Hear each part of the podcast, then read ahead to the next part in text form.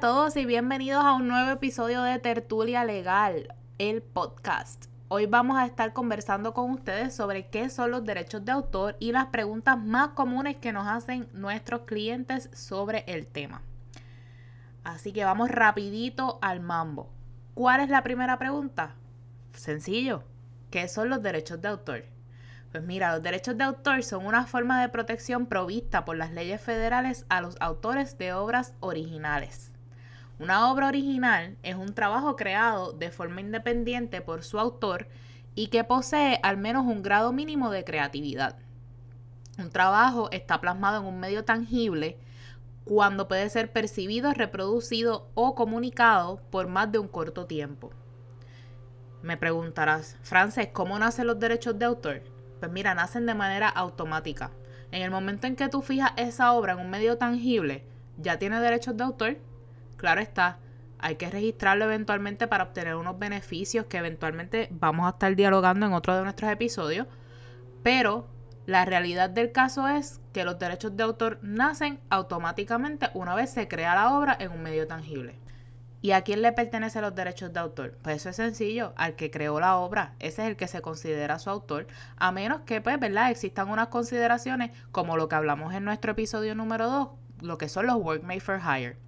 También cuando dos o más personas son las que crean la obra, con la intención de que se considere la obra como una sola, pues estos tienen un derecho propietario sobre la obra que es indivisible. O cuando se colabora a un trabajo colectivo, pues cada contribución de cada autor se considera por separado. La otra pregunta que casi siempre nos hacen es, ¿qué tipo de trabajo u obra protegen los derechos de autor?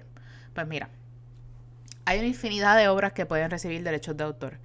Algunos ejemplos lo son las obras literarias, los máster de las canciones, incluyendo sus líricas, los trabajos dramáticos, incluyendo la música que tiene el soundtrack, las pantomimas, las coreografías, los trabajos gráficos, las esculturas, las fotos, las películas, los trabajos audiovisuales, etcétera. Hay veces que cosas que las personas no imaginarían, como por ejemplo los trabajos arquitectónicos, los programas de computadora, los mapas o los dibujos técnicos también reciben eh, derechos de autor y se categorizan dentro de esas ocho categorías provistas por la ley federal para poder acceder al registro.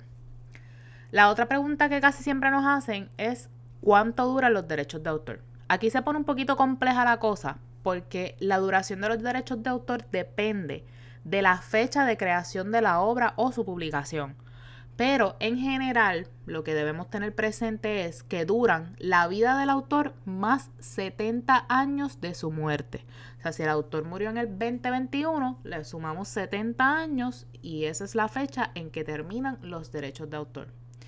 Si una obra tiene más de un autor, los 70 años comienzan a contarse luego de la muerte del último autor que quedara vivo para los trabajos por encargo o los work made for hire y aquellos trabajos que son anónimos o se utilizan seudónimos, la duración es de 95 años desde su publicación o 120 años desde la creación, lo que sea más corto.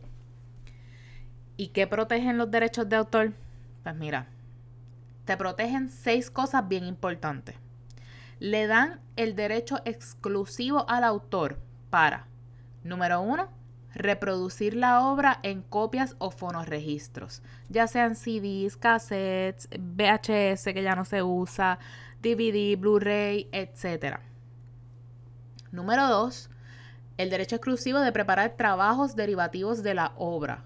Esos son los trabajos que, por ejemplo, las películas al frente dicen basado en el trabajo de fulano de tal. Pues eso es un derecho de autor exclusivo que te da la ley. Número 3 distribuir copias o fonoregistros de la obra al público, ya sea por venta o transferencia de los derechos de autor. Sí, mi gente, los derechos de autor se pueden transferir y eventualmente vamos a hacer un episodio hablando de esto. Número 4.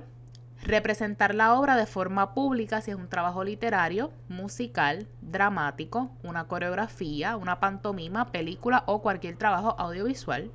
Número 5 exhibir la obra de forma pública si es un trabajo literario, musical, dramático, una coreografía, pantomima, obra pictórica, gráfica o escultural. Y representar la obra, este es el número 6, representar la obra de forma pública por medio de una transmisión digital de audio si el trabajo es un sound recording. La ñapa de esto es que el autor puede autorizar a terceros a hacer todas estas cosas sujeto a ciertas limitaciones de ley. Esto es lo que hablamos anteriormente de transferir los derechos de autor, que eventualmente será otro de nuestros episodios súper interesantes. Otra cosa que siempre me dicen es, Frances, pero mira, yo tengo esta idea, ¿tiene derechos de autor? No, mi gente, no. Los derechos de autor no protegen ni las ideas, ni los procedimientos, los métodos, sistemas, procesos, conceptos, principios o descubrimientos. Tampoco protegen los trabajos que no están en medios tangibles, como les dije anteriormente, los nombres, los títulos, los eslogans o frases cortas, los símbolos familiares, meras variaciones tipográficas o de color y las listas de ingredientes o contenidos. Ahí es donde a veces entonces buscamos otras opciones en la, propiedad intelectual, como lo son las marcas, los trade secrets, etcétera, para proteger esas cosas que no caen bajo los derechos de autor. Bueno, mi gente, eso ha sido todo por este tema para el día de hoy. Este tema de los derechos de autor es un mundo enorme de conocimiento y es súper interesante, así que yo los exhorto a que ustedes no se pierdan ni un episodio de Tertulia Legal, el podcast, porque nosotros vamos a estar trayéndoles constantemente conocimiento sobre los derechos de autor en futuros episodios que tengamos para ustedes. No olvides suscribirte a nuestro podcast en las plataformas de streaming y búscanos en las redes sociales para que nos envíes tus preguntas o temas que te gustaría de los que habláramos nosotros aquí en nuestro podcast. Así que hasta la próxima. We'll be right back.